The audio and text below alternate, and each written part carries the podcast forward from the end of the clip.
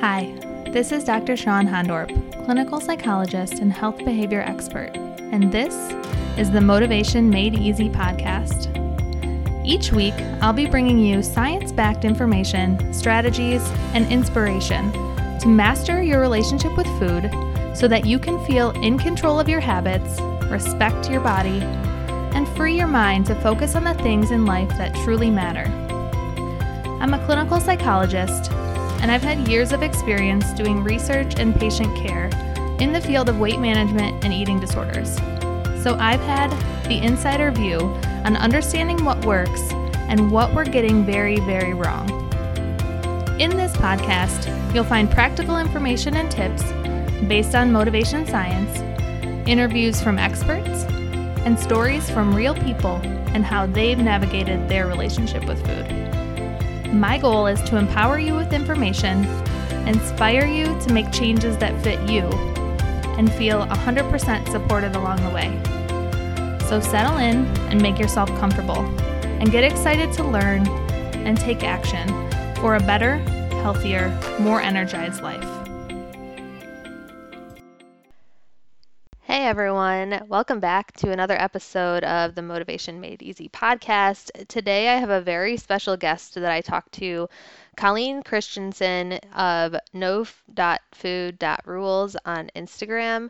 Um, Colleen has the biggest Instagram following that I've ever interacted with someone with that big of a following. I just literally pulled up her account and she has 250,000 followers on Instagram, which if you know me and my social media anxiety slash not feeling confident on it and anyway so she's got a really big following but in all seriousness though she is really doing an excellent job of talking about concepts that sometimes people shy away from that um, all of us want to understand like how does intuitive eating relate to weight loss or weight set point and what is a biological set point or she calls it set point weight.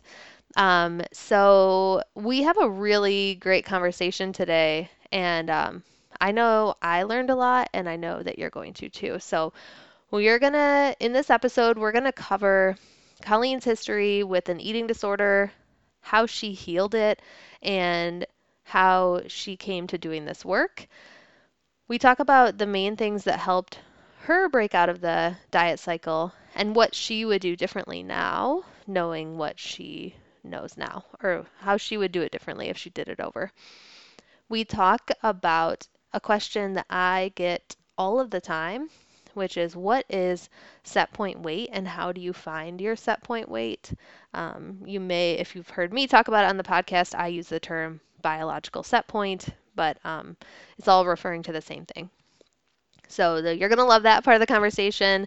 We talk about crucial crucial shifts that she sees people make to help them get over their fears of weight gain and how not to let those fears impact their reconnecting with the intuitive eater inside of them, if you will. And we talk a little bit about the pros. I had to ask her about social media because I just get curious. I think as someone who would feel a lot of pressure if I had that many followers on social media. I just wanted to know if that was the case for her and I don't think it's the case. I think she just like loves what she does and does such a good job with it. So, we talk a little bit about the pros and cons of social media both for the person's learning about intuitive eating on there as well as for the social media influencer influencers. So, we touch on all of this. It's a really fun conversation, and I can't wait for you to listen. All right, let's dive in. Do you ever worry that you're wasting your life? I definitely did. In fact, I wrote that in my journal many years ago when I was in the middle of the diet binge roller coaster ride. I woke up every day thinking about food, my body, and what I would eat that day to quote unquote be healthy. The notebooks I had filled with calories and points could fill up a spare bedroom. Social events and vacations immediately prompted the thought they will notice I've gained weight, or I need to lose weight by then. Deep down, I knew I wasn't living life the way I wanted to, but I didn't know how to pull myself out of it. If this is you, I want you to imagine what it would feel like to feel empowered in your body and proud of your choices on a consistent basis. I promise you this is possible and it isn't too late. You see, dieting steals our motivation. It makes us ineffective and lose faith in ourselves. It keeps us spinning our wheels in a system that was never built to work. If you're ready to take that first step to motivating yourself with what matters to you, download my Cultivate Powerful Motivation Guide which is quite beautifully designed if I say so myself, and walk through the simple three steps to cultivate motivation that works for you in 15 minutes or less. You'll get a simple formula to write one sentence at the end that you can use to motivate yourself on a daily basis. You can write this sentence on your bathroom mirror, put it on the background of your phone, or just read it and repeat it in your mind consistently. Look, I know how much it hurts to live a life worrying that you're missing out, not stepping into the person that you were truly meant to be. You can listen to the podcast all day, but taking that first step, putting pen to paper or typing on your phone, is required for true lasting change. It's time to start living, my friend. So, it's 100% free. What are you waiting for? Grab your free guide today at drhondorp.com forward slash motivate. That's D R H O N D O R P dot com forward slash motivate. And before we dive into today's episode, just a reminder that this podcast and corresponding blog are for informational and educational purposes only and should not ever be construed as any form of professional advice. If you are struggling in any of these areas or trying to figure out how this applies to your specific situation, always consult a professional for guidance. All right, let's dive in. All right, everyone, welcome back to the Motivation Made Easy podcast. So excited for my conversation today with Colleen. I have I probably have been following you for a little while. I had someone inside my community actually tell me about you. And um, so I'm so glad to connect with you to hear more about you as a person, but also to learn from your experiences in this doing this intuitive eating work. I think we have a lot of really great things to talk about today. So, welcome and happy to have you. Yes, thank you so much for having me. I'm super excited to chat. Good. So, um, I'd love to just start with can you tell us and me, because I do not know you well at all, some of your story, your background, how you came to doing this work? Yes. So, my story in terms of intuitive eating really started around college. And I find this is a very common theme for not only myself, but for my audience, the members of my community, is our relationships with food really start, there's a trigger. And it's typically a big life change or something, you know, happened, some sort of big disruption or need to find another way to cope. And for me that was in college. So i i mean if we have this is like an onion. We could peel back so many layers. I in high school i was i think this really goes down to my personality too. I was kind of the I was never a studious person, let's say, in high school. I was much more of kind of like the jock. Um, and I always wanted to socialize, just hang out with my friends. And so when I got to college, it was kind of this really big shock for me. And I knew I wanted to become a registered dietitian because I've always loved food. Like, that's honestly, a, a lot of people have these big stories. And it's like, I didn't want to work in an office setting. You know, I wanted to do something different. Um, and I like to eat. So boom, my mom suggested it and I was like, awesome, let's go for it. So mm-hmm. I did that. Um, but I think what really spurred the issues with food that arose with me was not necessarily that I was studying to be a dietitian. I think that was just something like that randomly coincided. But it was, I needed some control. And I just felt so out of control with now I like, how do I navigate? All I do is study. It was just like the shock to the system. Um, for me and i was also away from my friends i was away from my family and i turned to restricting first um, as a way to control so it started off just like like so many people, so innocent. You know, I'm going to, oh, maybe I, I specifically remember this one time at the cafeteria. I was like, you know what, maybe I don't need the second donut. Like, I, you know, it started to kind of slowly restrict that way. And then it just snowballed. And the next thing I knew, I was micromanaging every calorie in MyFitnessPal, setting these insane, you know, limits for myself And that continued for the next about two years in college. And then I realized, like, I can't do this. I felt horrible. I had no energy. It was time consuming, it was all encompassing. And those around me were starting to notice as well. Um, I was not looking nourished. I was cranky all the time. I was not a pleasant person in so many ways. And I, like I said, I just felt like, how can I keep living like this. Like it is consuming my life. So I knew something had to change. So I was like, you know what? I'm done restricting my food. I'm going to work on this. And what happened at that point? So, the last two years of college, I swung to the other end of the pendulum and I really became very obsessed with food. And now looking back, I understand this, and we'll get into that's part of why I do what I do. But I started binge eating like insane amounts of binge eating and purging. So it was just like I went from one end of the spectrum to the other end of the spectrum. And I felt lost. I felt confused. I thought that I had to pick between those two evils. And, you know, how am I going to find this balance?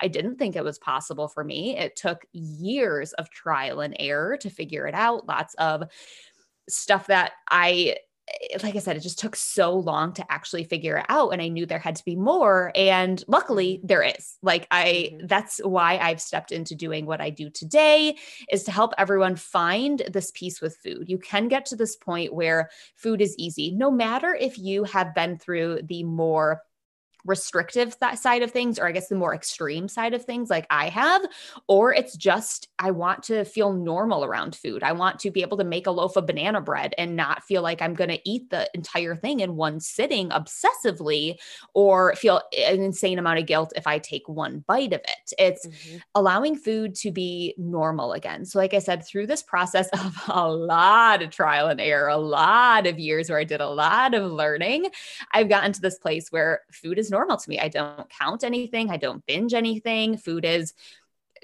eh, food. That's that's it. It's exciting. Yes i would consider myself a foodie. I love to cook but it's not all consuming. I have so much more to give to my life than obsessing over food and my body and my weight. And as a result, that has honestly transformed the person that I am today. I am healthier because of it. I'm stronger because of it, um, mentally and physically, because my body's actually nourished in a way that feels good.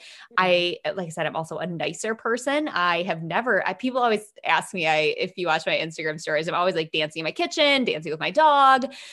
I was not that person when I was consumed with food. And that's part of what spurred me to make this my career was because I know how good it is to get to this point where you feel alive. You feel like yourself again when you're not obsessing about your food and your body. And I never saw this as my career ever. I always mm. thought that's going to be too close to home. Maybe it would be triggering for me. Um, so I actually started off my career as a registered dietitian working in metabolic. So, very, very fascinating to me. It's these very, very, very rare inborn errors of metabolism, these genetic disorders where it's these very, very precise calculations that you have to do. Um, very high risk for the patients going through these specific medical nutrition therapy that they have to go through. And it was like I said, fascinating work to me. But the more that I got into it, I was like, this is not where my passion lies. This is not what my, as cheesy as it sounds, is not what my yeah. calling is. Yeah. And I just, the further that I got along in my recovery from disordered eating, I realized I have to step in and be that person that I didn't have because I started to realize so many people are struggling. And like I said, it took me years to figure this out. And if mm-hmm. I could mm-hmm. just go back and be like, Kelly, don't, don't try that because it's not going to work. If yeah. I could just save someone from, I can specifically remember just like the low feeling of, after a binge or after restricting, you know, just like, I can't keep doing this. Is this what the rest of my life looks like? The answer is no. The rest of your life doesn't have to look like that. And yeah. if, like I said, if I could have just had someone tell me, okay, don't do this, do this, and it would have helped me get there a lot faster, a lot less painfully, mm-hmm. then I started to realize like, uh, you have to step into this, you know, be the person that you didn't have. So, that's what I do today. Um, and really, I focus on intuitive eating and gentle nutrition and finding this balance between the two because I think that's something that is really missing in the intuitive eating space is how yes like there's so many pictures of cupcakes and cookies. And yes, that's absolutely amazing. We need that. But how do we marry this with nutrition and health and not become obsessed with it? And mm-hmm. that's mm-hmm. something that, like, even as I'm talking right now, I can like feel it in my soul is like lighting me up. that's amazing. Yeah. So that's what I do today inside of my membership, the society. It's a society of women who actually eat. There's a little play on words there.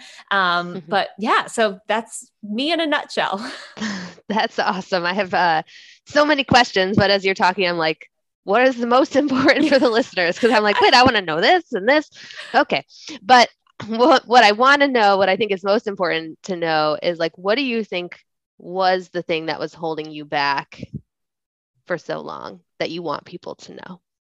When I was working through when you were stuck in the cycle still, like, because it sounds like you were in the cycle all of college, really mm-hmm. restriction, and then binge eating more at the end, and then stuck in it for sounds like many years yes. maybe beyond that and and what was the factor that you think was keeping you stuck yeah so one, a couple things that i really teach is it's a psychological and a biological thing and if I could go back, what I would change is I would focus first on the biological side of things. And I think that a lot of people get this confused in the fact that when we're thinking about normalizing food. Like I said, it's biological and psychological. So if I would have, I'm literally like laying it all, all out for you here right now, guys. So if I would have gone back, I would have first made sure that I understood my hunger and fullness cues before trying to break all my food rules and to for, focus more on what I call kind of more the psychological side of things, making peace with food, right? Because I'm specifically thinking of this chocolate cake instance that I had in college. I sat down to a chocolate cake and I was like, I'm going to allow myself to eat this chocolate cake. I'm going to enjoy it. Of course, I'm going to eat the whole thing and not know when to stop. If my body needs energy, it's undernourished.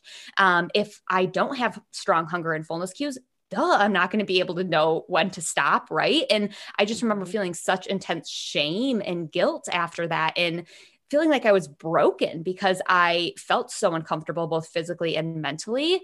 So, had I done focused on that first, and then also yeah. something that was really helpful for me is taking more baby steps. And that's really the foundation of everything I teach today is especially with social media, it's so glamorized to do everything polarizing, right? To do everything in the like the most abs- not absurd way, but you know, the most dramatic way possible. So stack your pantry, break all your food rules. Again, like, okay, I'm going to allow myself to eat all my previously deemed bad foods or the foods that I felt guilty eating. And I think that that's typically too overwhelming for most people. So had I mm. done it more stepwise, eased myself into it a little more, that would have helped me feel less pressure mentally and less anxiety there, but also physically, because it, it's a toll that it takes on your body when you change that many things at once. Um, yeah. So I think that breaking it down in that way, if I could go back and do anything differently, it would be for breaking those two things up, focusing more on the biological first, and then going to the more psychological, making peace with food and doing it in that more stepwise way. Yeah, I think that's great. Yeah, we're like jumping almost to like what to do, but mm-hmm. I think that's so important because um, as I've done this podcast, I've I've sort of healed from my journey many years ago, but I reflect on my own journey a lot more now. And one thing that for me at least, once I read intuitive eating, I had a decent relationship with food. Like I had worked and found a lot of solutions that felt a lot close. They were almost intuitive eating, but they weren't. And I was mm-hmm. really gearing towards that. So for me, reading intuitive eating was like the final thing I needed to give that permission. But I was pretty in touch with like hunger fullness. I had mm-hmm. a pretty mm-hmm. good relationship with exercise and um, I was never very restrictive or low weight. So f- that is a really a great example and helpful to I hope for listeners to know that like each journey is going to be different, mm-hmm. right? Like based on different factors, but yes, the biological piece is missing many, many times. And sometimes I think it gets lost in like, don't focus on weight loss, but really what we're talking about is reconnecting with physiological mm-hmm. cues, is what you're saying. And that's really hard to do when we're focused on weight loss 1st mm-hmm. of all mm-hmm. um, but i think that's so important and then of course also yes what you said of like this patience which is hard valuing consistency over intensity and doing all the things um, so all right that's a wrap where the podcast is over. No i think that was so good though. I think there's one other thing that's important too. You'll hear a lot of times like I, there's it trying intuitive eating and then there's actually doing the work. And i think that that's also kind of what was missing. Like we just go through the motions we do what we think we should want to be doing but there's a lot of things that we need to unpack so a lot of things of thinking about like why did i start this in the first place? For me it was that sense of control. So i knew i had to make sure that i had other coping mechanisms for my stress and for that but mm-hmm. then also it it's so deep rooted in okay, this is where a lot of people get stuck is okay, I'm allowing myself to eat these things, but now I don't like my body. We also have to work on that body image side of things as well. So there's a lot of different things that we have to make sure that we are focusing on. It's not, as always with food, it's not just about the food. Um, and again, that's, I think that making sure that we are touching, you can't really, I always say, you can't really focus on improving your relationship with food if you're not focusing on improving your relation improving your relationship with what you put that food into yeah improving your relationship with yourself and mm-hmm.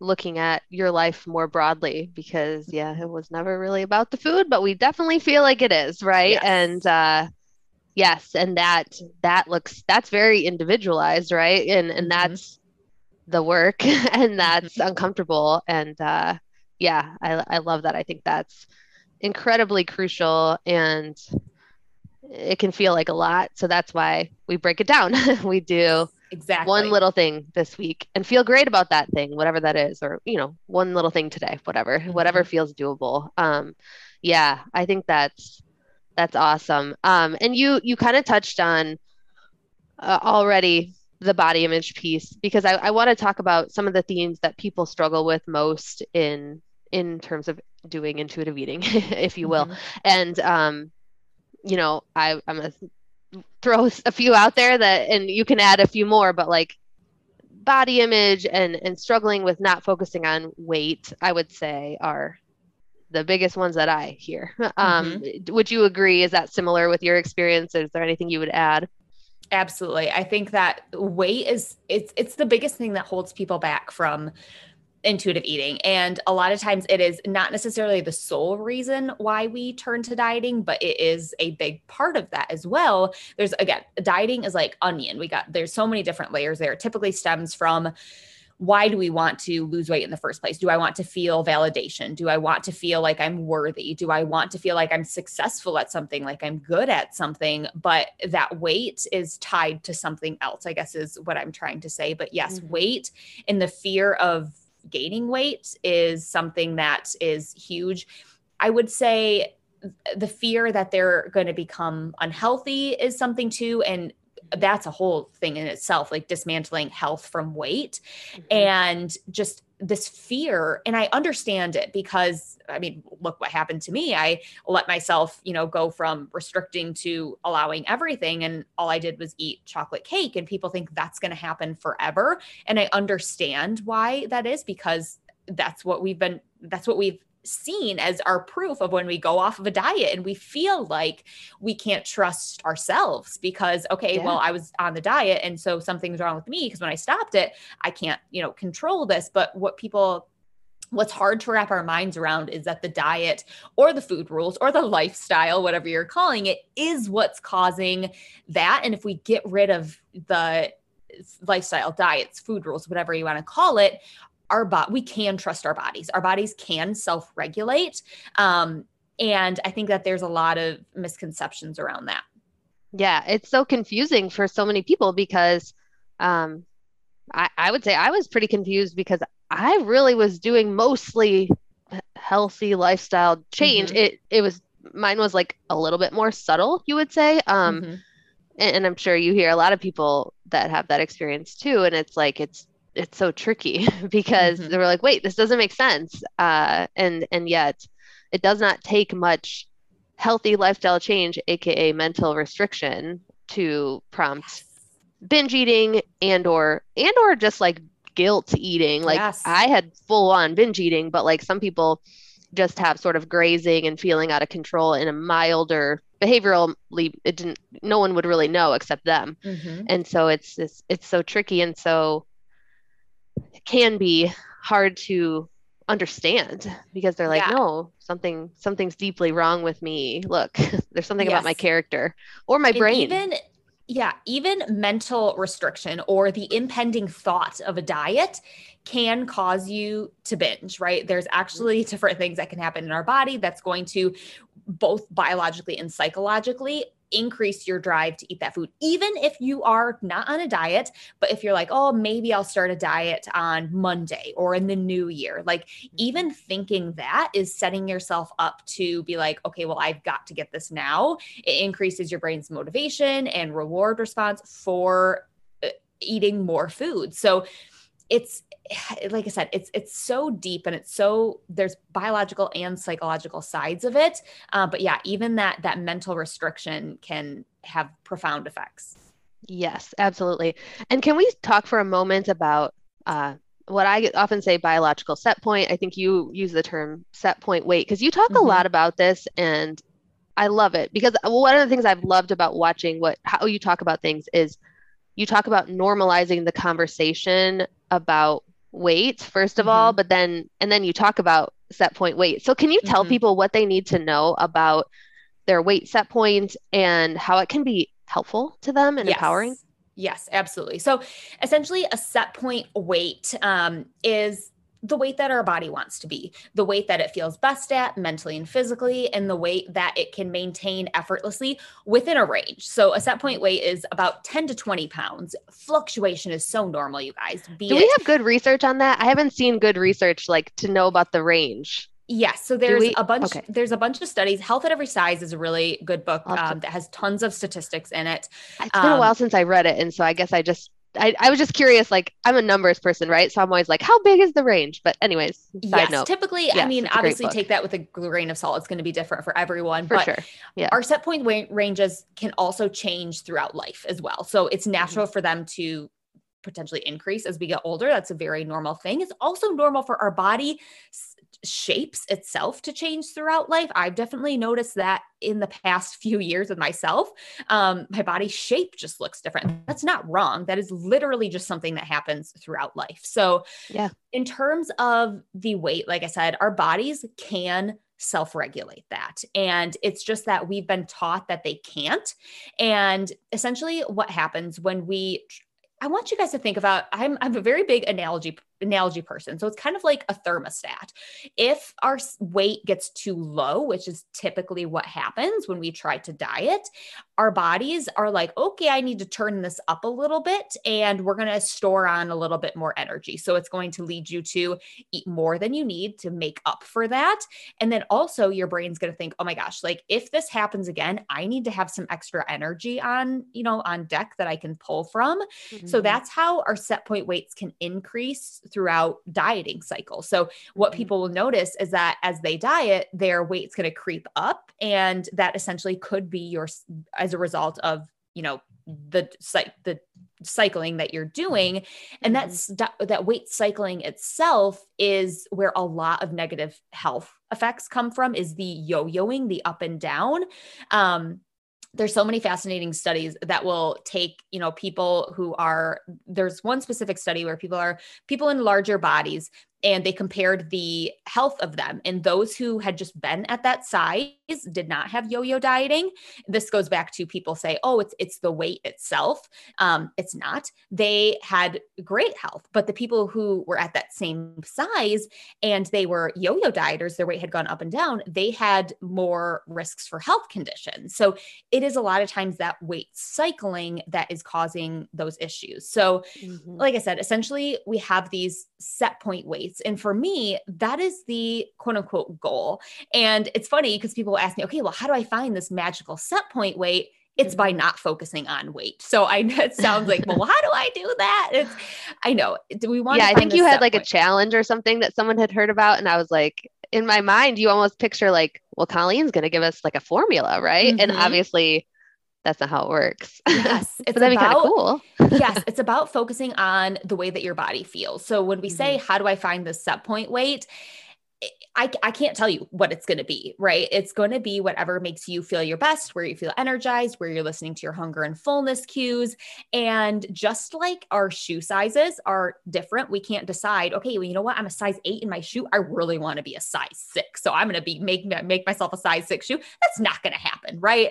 I'm not going to cut off my toes, but essentially that's kind of what we're trying to do when we are trying to force our bodies force to be it. smaller than they want and they're going to rebound because of that. So how we find this set point weight like I said is focusing on how we feel. Do I feel energized? Am I implementing basic gentle nutrition, honoring my hunger and fullness cues, moving my body in a way that feels good? And it's possible to be below at or above your set point weight. So that's something that when people ask me, you know, well, how do I know if I am at my set point weight, which I can, we can kind of talk to. But like I said, weight gain, loss, and maintenance can all happen. And it's also not a linear process to get to that weight. A lot of times, people will have this kind of honeymoon phase at the beginning of their intuitive eating journey, which is normal, but sometimes I feel like people get caught there. People stop there and they don't know how to get out of it, which is a lot of the population that I work with. Mm-hmm. Um, and it's allowing ourselves to take it full circle and make sure that we are implementing everything to find that set point weight, the weight that our body feels best at, because it's not a number that we're focusing on. It's more of a feeling. And like I said, getting to that weight is not necessarily linear. Sometimes we might have an increase and then maybe you maybe you do stay there, right? Maybe someone needed to gain weight to get to be at a place where their body felt good. Someone else, maybe they have some initial weight gain and they come back down and they ended up where they started someone else might end up lower than where they started. And the thing is is mm-hmm. none of those are good. None of those are bad. They're all just outcomes. And that's really what the goal is with the whole set point weight idea. We're focusing on the behaviors that we're doing and not the weight itself. And that's how we get to our healthiest self, right? Is focusing on, yes, if someone starts to move their body and they start to incorporate fruits and vegetables and they, you know, weren't doing that before, maybe they will lose weight, right? But that's not the goal. And I think that's one of the hardest things to accept or change our mindset on when it comes to set point weights. Mm-hmm. Yeah. Yeah. That's very helpful. And, um, yeah, I mean, in, in terms of what you've seen in terms of the mindset shifts that people are able to make and what can really help them turn that corner, that I would say is, as we were talking before we hit record, probably one of the biggest stuck points. Like you said, people have that. And when you say honeymoon phase, I think you're referring to, just to clarify for the listeners, like when you're allowing all foods, it can be mm-hmm. really exciting, right? Because mm-hmm. and so you're eating more than normal, and that can sometimes lead to weight gain. And that leads to a lot of fear and mm-hmm. anxiety mm-hmm. about um, and often people that i work with it is specific there is a fear of weight gain for societal pressure reasons and and body image reasons but there's also fear of health concerns right mm-hmm. of like common ones that i hear like worrying about heart disease and worrying mm-hmm. about like family risk factors and things like that but i mean yeah can you talk through just some of the ways that people you've seen people shift and, and experience that sort of freedom on the other side and um, some of the ways that it, we can help people get there mm-hmm. yes i think that like I said, I think one of the biggest things to do that has helped most people is to first not don't overwhelm yourself. That is where it gets okay, where do I go from here? And you get stuck in that honeymoon phase is when you start to do all the things at once because everything mm-hmm. is novel. And one thing that we really work on is the process of habituation. So this is really the process that I teach to make peace with food. And essentially that is allowing yourself to be exposed. It's essentially exposure therapy, right? We're mm-hmm. exposing ourselves to something and we're going to normalize it. And then, but if we're doing all of these things at once, which is what many people do, everything's new, everything's novel, and it feels very overwhelming. So I think that again, one of the biggest things that we can do to kind of prevent that, it's almost like I, I want to help people in my specific mind. I'm like, I want to help people not feel like I did with that chocolate cake, where I'm like, I'm so overwhelmed. I don't feel comfortable mentally or physically. And that's really breaking it down. And i think that going back to how does my body feel? Like do do i feel good in the way that i'm eating? And what can i do to adjust that if not to make myself feel better? When we tackle so many different things at once i'm going to stock my pantry with all the previously deemed bad foods then how are you going to know what one thing to change if you just changed a million things at once? And so that's yeah. where people get eh, so frustrated because they're like, I don't know what to do. So, yep. my biggest recommendation is if you're feeling you're at that place, I always say, let's go back. Okay, let's just rewind and we're going to start, eh, just kind of start over, right? We're going to understand what foods you know, go back to the basics, hunger and fullness. Let's start there. Do I understand those hunger and fullness cues? And then start to really work through your food rules more one at one, one by one, focus on them. Cause then you can start to say, okay, you know what? This food makes me feel good. It doesn't make me feel good. And just focusing on the way that our bodies feel is really how we find our set point weight because if we're yeah. only focusing on the funness of it and you know the excitement of allowing ourselves these foods we're not actually in tune with our bodies and that's where people get stuck kind of in that messy middle did i answer that okay yeah definitely okay. and it i think that's so crucial it's it's about setting yourself up to build self-trust in these small moments right mm-hmm. of being able to like and and breaking it down so going back to what we said at, what you said at the beginning of hungerfulness first that's the foundation mm-hmm. and then versus again i think at least maybe this is just my own misconception but sometimes like uh, this idea of they hear intuitive eating they hear unconditional permission to eat sort of like they're mm-hmm. they're those are things that feel very fused in some ways and that is down the road like mm-hmm. that is or or not even necessarily down the road per se but it's that's where we unpack the specific food rules because that can be very overwhelming. Like you mm-hmm. said, if you're getting all the things in that you used to not have, it depends on mm-hmm. where you're at. And that may be appropriate for some people um, if they read intuitive eating after they've done a bunch of other work mm-hmm. potentially, mm-hmm. um, or if they start this process a little bit later on in the journey. Yes. So, yeah, I think that's very, very crucial. So, thank you. And mm-hmm. um, I want to talk a little bit about social media because mm-hmm. you have a lot of social media followers. Um, so I want to get your take on kind of the pros and cons of social media. I would say both as someone learning about these concepts and also for yourself as like the social media influencer really i don't know how you feel mm-hmm. about that term but that's essentially uh, you're influencing and teaching mm-hmm. people and, and so i just want to i want to have a conversation about that yeah i love this so I grapple with social media and the intuitive eating space a lot. And I've, I think this is honestly probably the second or third time I've had this conversation today. Oh, um, yeah. Because it's just like, it's so polarizing and it's leading people. What I'm noticing now is that everyone is okay I've, i'm letting myself eat the things i'm letting myself do this and they're like but i don't know where to go from here like i a lot of people will say I've gained all of this weight, and I'm not saying that weight gain is bad at all. Um, sure. But like, I don't feel good.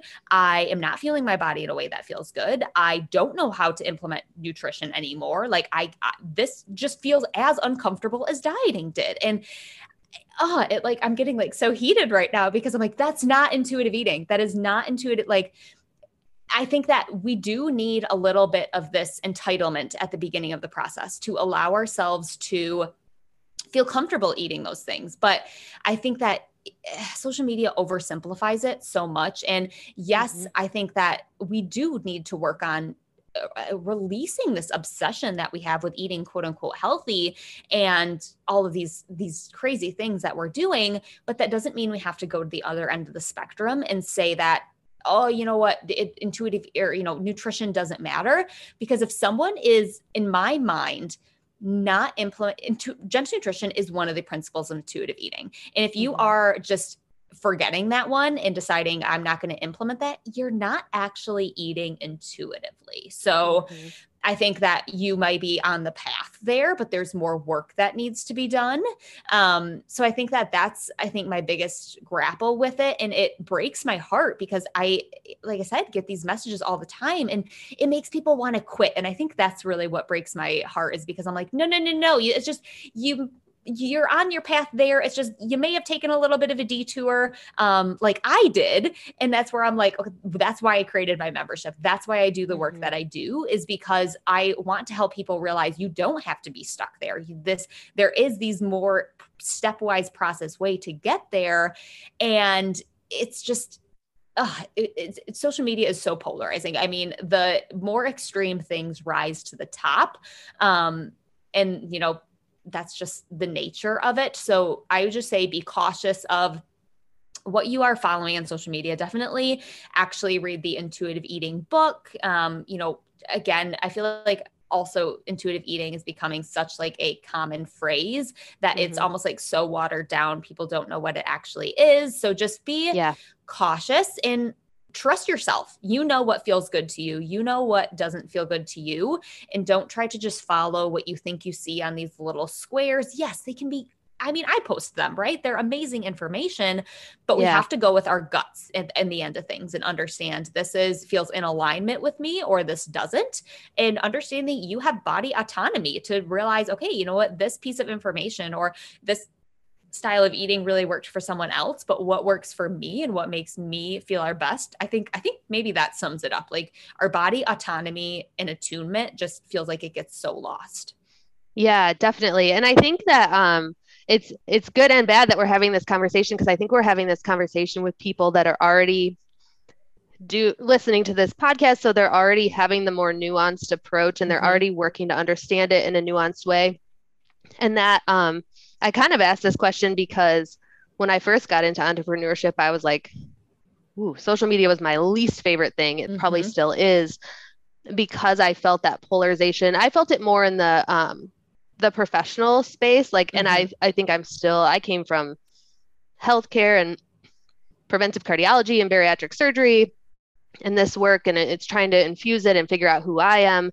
And so I think that's as us as professionals mm-hmm. but then i i was i asked the question somewhat because with as big of a following as you have that's got to be not only taxing on you but also we're not actually communicating it to the people that maybe need to hear it and i'm sure you are mm-hmm. communicating it to those people too but like yeah don't give up but also take those conversations off social media and bring them into a more nuanced space like your mm-hmm. membership or like a place where we can have these conversations where we can see and hear tone of voice and and and look at the complexities here because mm-hmm. that is the sad part is that social media is about capturing tiny bits of attention. And um, i actually follow I, I don't follow that many people like in actually personally at all. I don't really use social media personally um, much. I mean a, a tiny bit.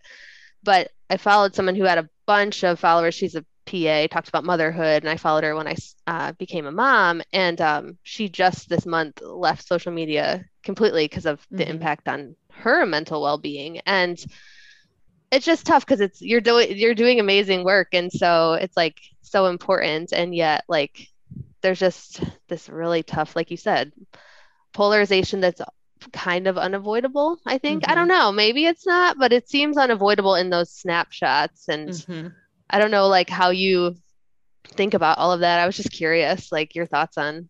I mean, you already kind of shared, but yeah. Yeah, and I can so relate. I mean, in terms of like what social media is like for me, like on a personal level, like using it for my work, like it is. I love it. Like I'm on Instagram all the time. Yeah. Um, because I I am so fired up about this message, but I'd be lying if if I said there aren't times where I'm just like beat. And the last thing I want to do is hop on an Instagram story. And I think that if anyone is feeling that, it's don't try to like fight through it.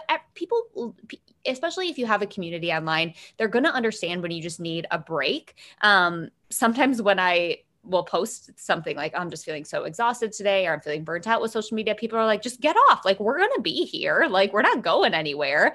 Um yeah but then i mean ugh, there's so many so many things. Like i also have had to realize that there are people who aren't going to see things the same way that i do. And especially you know some people don't like that i talk about gentle nutrition as much as i do because they don't think that it's something that needs to be talked about enough or as much as i do or doesn't need to be the focus. And mm-hmm. i think that just comes down to knowing in yourself what's right for you um, and understanding your message which takes i mean time to to get used to. But I think that when you can be in such alignment with yourself is when it gets easier and it gets fun and is when honestly you make the most impact with it. Yeah, that's such that's great. I mean, that's such an important message and I'm glad your community is sort of like take care of yourself and reminding mm-hmm. you that, but it sounds like you also kind of trust yourself to say like mm-hmm. I and that's what we're all about here is like learning to take in information and then ultimately figure out how does this map onto my experience and that mm-hmm. could be with eating or social media or anything yes. um but but that's that's a hard process and you have to be self-aware to do that and you have yes. to look at stuff that's mm-hmm. sometimes painful to look at to do that mm-hmm. so but yeah clearly you're doing a lot of amazing work and reaching people in a way that you may never have without yes. what you're doing and so that's it's crazy when you think about it it's it's i'm very grateful for for the the work that i do because it is i mean awesome. you literally do get to reach so many people wonderful um well and so we're going to move to our uh, questions that we ask everyone at the end. So the first one is our intrinsic motivation question. What is one thing you have truly intrinsic motivation for? So you do it for the inherent satisfaction from the behavior, like you enjoy it, find it challenging or satisfying in its own right. Um, I feel like honestly, just my whole career as in general. I mean, just this work with intuitive eating because I know how good it feels that I want everyone else to feel that way. And I enjoy the process. And it marries my being able to be creative during the process. I mean, I love that. I'm always thinking, how can I explain this in a way that's going to give people a giggle and entertain them, yet get this message across? Um, yeah. So I love that. I'm a big creative person and just kind of, again, just having fun with things and trying to think outside the box. That's where I, I feel like I really thrive. That's great. Yeah. And that goes back to what we were just saying of like using social media on that. I do not feel that way about social media. So it's like, that is, that's, that's great though, to know that about mm-hmm. yourself. I, I feel that way about other creativity things. And then from a should to a choose to this is our integrated motivation mm-hmm. question so what's a behavior of something that was always a should for you that you struggled to do consistently but you figured out a way to do it more consistently because you value it it's part of your identity even if you don't always love it mm-hmm. um, I think that two examples come to mind. I hope this is what you're kind of asking for. Drinking water. I hate drinking water. Hate it. I uh-huh. hate plain water. And so that for me was kind of like getting how can I make this more fun? I know I feel better when I drink water. I know yeah. my body needs it. Um, so for me, that looks like maybe I have been like rotating the different like fun cups that I'll use to make it more fun, using mm-hmm. flavorings, having tea. Um, so that's just kind of and also understanding like why am i doing this? Because i think when we say we should it makes it a chore and it's like uh, we all instantly turn into a five year old who's throwing a tantrum because they're told to pick up their toys and it's not the act of picking up the toys it's you told me to do it so you know i'm gonna rebel. It's eh, thinking about why am I doing this? Another thing for me is journaling. I used to hate it. Um, I actually took a while off of it. And then I realized, you know what, that was really helpful for me. Um, so I got back into it and journaling every day. It's not something, even this morning, my day was busy and I was like, do I really have time to do this? Um, I don't want to do it. And I was just like, you know what, just open it up. You know, you feel better when you do it. Um, and I did. And it was, it was easy. It took, you know, five ten minutes of my time it allowed me to flush some things out. Um, so those are two things that, again, I don't always love doing it in the moment, but I understand afterwards. Okay, that was actually really helpful, um, and it was, you know, something that I I want to keep doing. Yeah, those are both perfect examples of this idea of like unpacking it from like you know certainly diet culture tells us we should drink water, but saying like I'm not I'm not doing it for that reason, mm-hmm. and I still don't love it. So how do I integrate that into, mm-hmm. yeah, auto- being autonomously motivated in that? And how can I set myself up with systems that make it easier to do the thing I want to do? Right? Yes. So. I also think too, I've been thinking about the idea of discomfort a lot lately. And I feel like us as humans, and especially the society we live in, like at the first instinct of discomfort we want to run. But mm-hmm. it's kind of like okay well we need to like sit with that for a second and think about that. And just because we feel discomfort doesn't mean that it's wrong right? It just means okay we have to think about that a little bit more. Um so i feel like anytime we feel resistance we want to just immediately run the other way.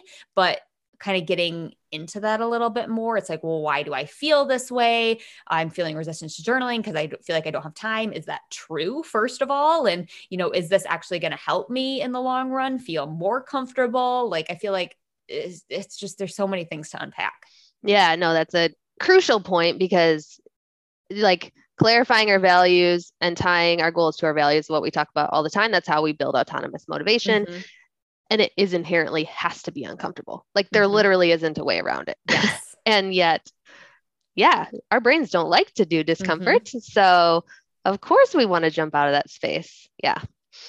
That's such a important and crucial point that hopefully we can all practice working on.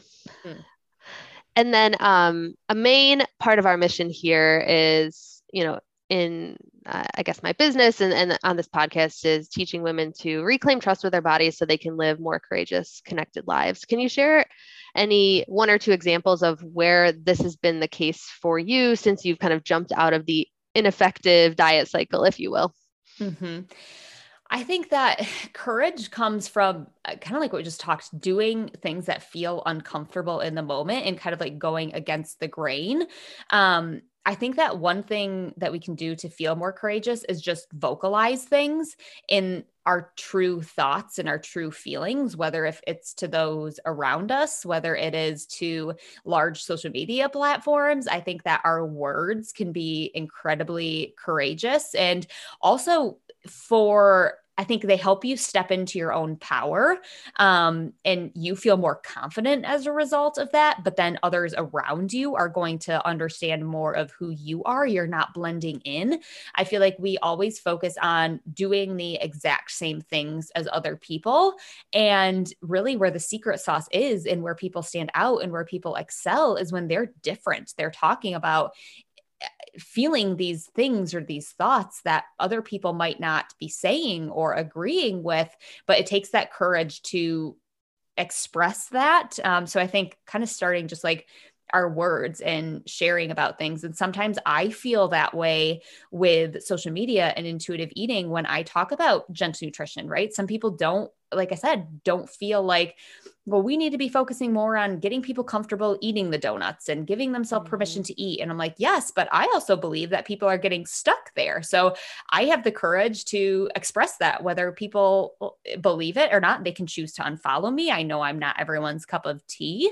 Um, and I mm-hmm. might not be what everyone's needing. Maybe there are people out there who are not ready for the more gentle nutrition side of things or you know they don't value that that's okay they have autonomy not to to want to do that yeah. um but i think that what makes me light up is that having the courage to have a little bit of a different voice in the social media space has allowed me to impact thousands on thousands of lives and that wouldn't have happened had I not have the courage to have a little bit different of a message than everyone else. So I think that just yeah. expressing your true beliefs is so courageous. Yeah, I love that because it sounds like there was some some fear there, right? Like mm-hmm. it it's tempting to go with the grain. It's tempting mm-hmm. to do very similar things to what everyone is doing because there is safety in in being in a in a group and mm-hmm. and knowing we belong here and then certainly yeah it's dipping your toe out of that in any shape or form is is mm-hmm. scary and yet very very important so yeah well i love that thank you so much for being here today all of the impact you're you're making is incredible it, it truly is and um where can people learn more about the work that you're doing and connect with you Yes. So I am at no.food.rules um, on Instagram, TikTok. You can find my website, ColleenChristensenNutrition.com. Um, I'm on YouTube, podcast, all the places. Wonderful. Well, thank you so much, Colleen, for being here and appreciate you. Yes, thank you.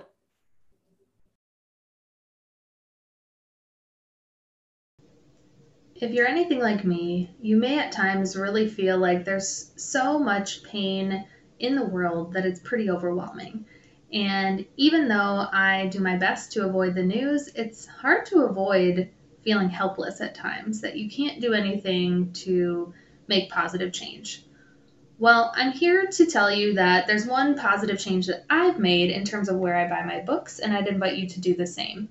Bookshop is a website that supports local bookstores near you as well as affiliates that work with them. So if you buy through the Bookshop link, you're going to be supporting local bookstores near you in the US and Canada, and you're going to be supporting my blog and podcast. It's kind of like a tip jar. Did you know that if nothing slows their momentum, Amazon will have about 80% of the book market by the end of 2025?